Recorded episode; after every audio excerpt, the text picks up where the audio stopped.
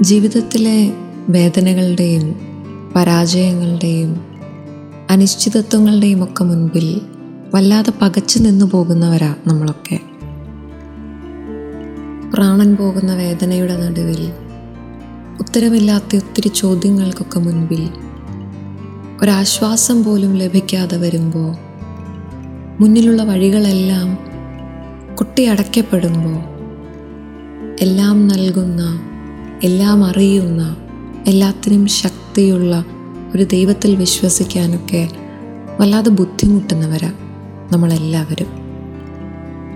ദൈവത്തെ സ്നേഹിക്കുന്നവർക്ക് അവിടുന്ന് എല്ലാം നന്മയ്ക്കായി പരിണമിപ്പിക്കുന്നുവെന്നൊക്കെ എത്ര ആവർത്തി നമ്മെ തന്നെ ബോധ്യപ്പെടുത്താൻ ശ്രമിക്കുമ്പോഴും എല്ലാ പ്രതിസന്ധികൾക്കും അപ്പുറം ദൈവത്തിൽ ആശ്രയിക്കാൻ നമുക്ക് കഴിയാതെ പോകാറുണ്ട്.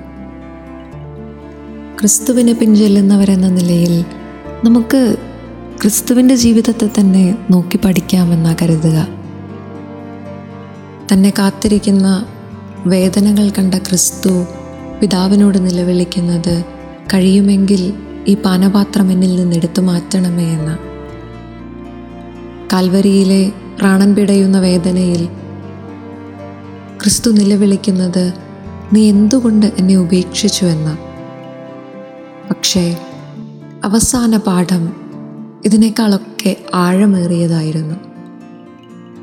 പാനപാത്രങ്ങൾ എടുത്തു മാറ്റപ്പെടണമെന്ന ആഗ്രഹത്തിനപ്പുറം പിതാവ് പോലും എന്നെ ഉപേക്ഷിച്ചോ എന്ന ദുഃഖത്തിനപ്പുറം ക്രിസ്തു മിഴി പൂട്ടുന്നത് ഒരാശ്രയബോധത്തിന്റെ നിഴലില.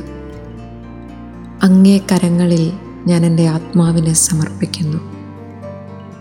ഈ വേദനകൾക്ക് നടുവിലും ഈ ഉത്തരമില്ലായ്മകൾക്ക് നടുവിലും ഈ അനിശ്ചിതത്വങ്ങൾക്ക് നടുവിലും പിതാവെ അങ്ങിൽ ആശ്രയിക്കുന്നുവെന്ന് എന്റെ അവസാന ശ്വാസം കൊണ്ടും പറയുവാൻ കഴിയുമ്പോൾ അവിടെയാണ് ഞാൻ ക്രിസ്തുവിലേക്ക് വളരുന്നത്.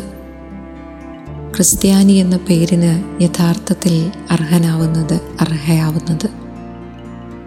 ക്രിസ്തുവിനെ പോലെ ഒരു കുഞ്ഞിന്റെ നിഷ്കളങ്കതയോടെ അപ്പനെ ആശ്രയിക്കാൻ ഓരോ നിമിഷവും ആ പരിപാലനയിൽ ആശ്രയിച്ച് വിശ്വസിച്ച് മുന്നോട്ടു പോകാൻ അവിടുന്ന് നമുക്ക് കൃപ നൽകട്ടെ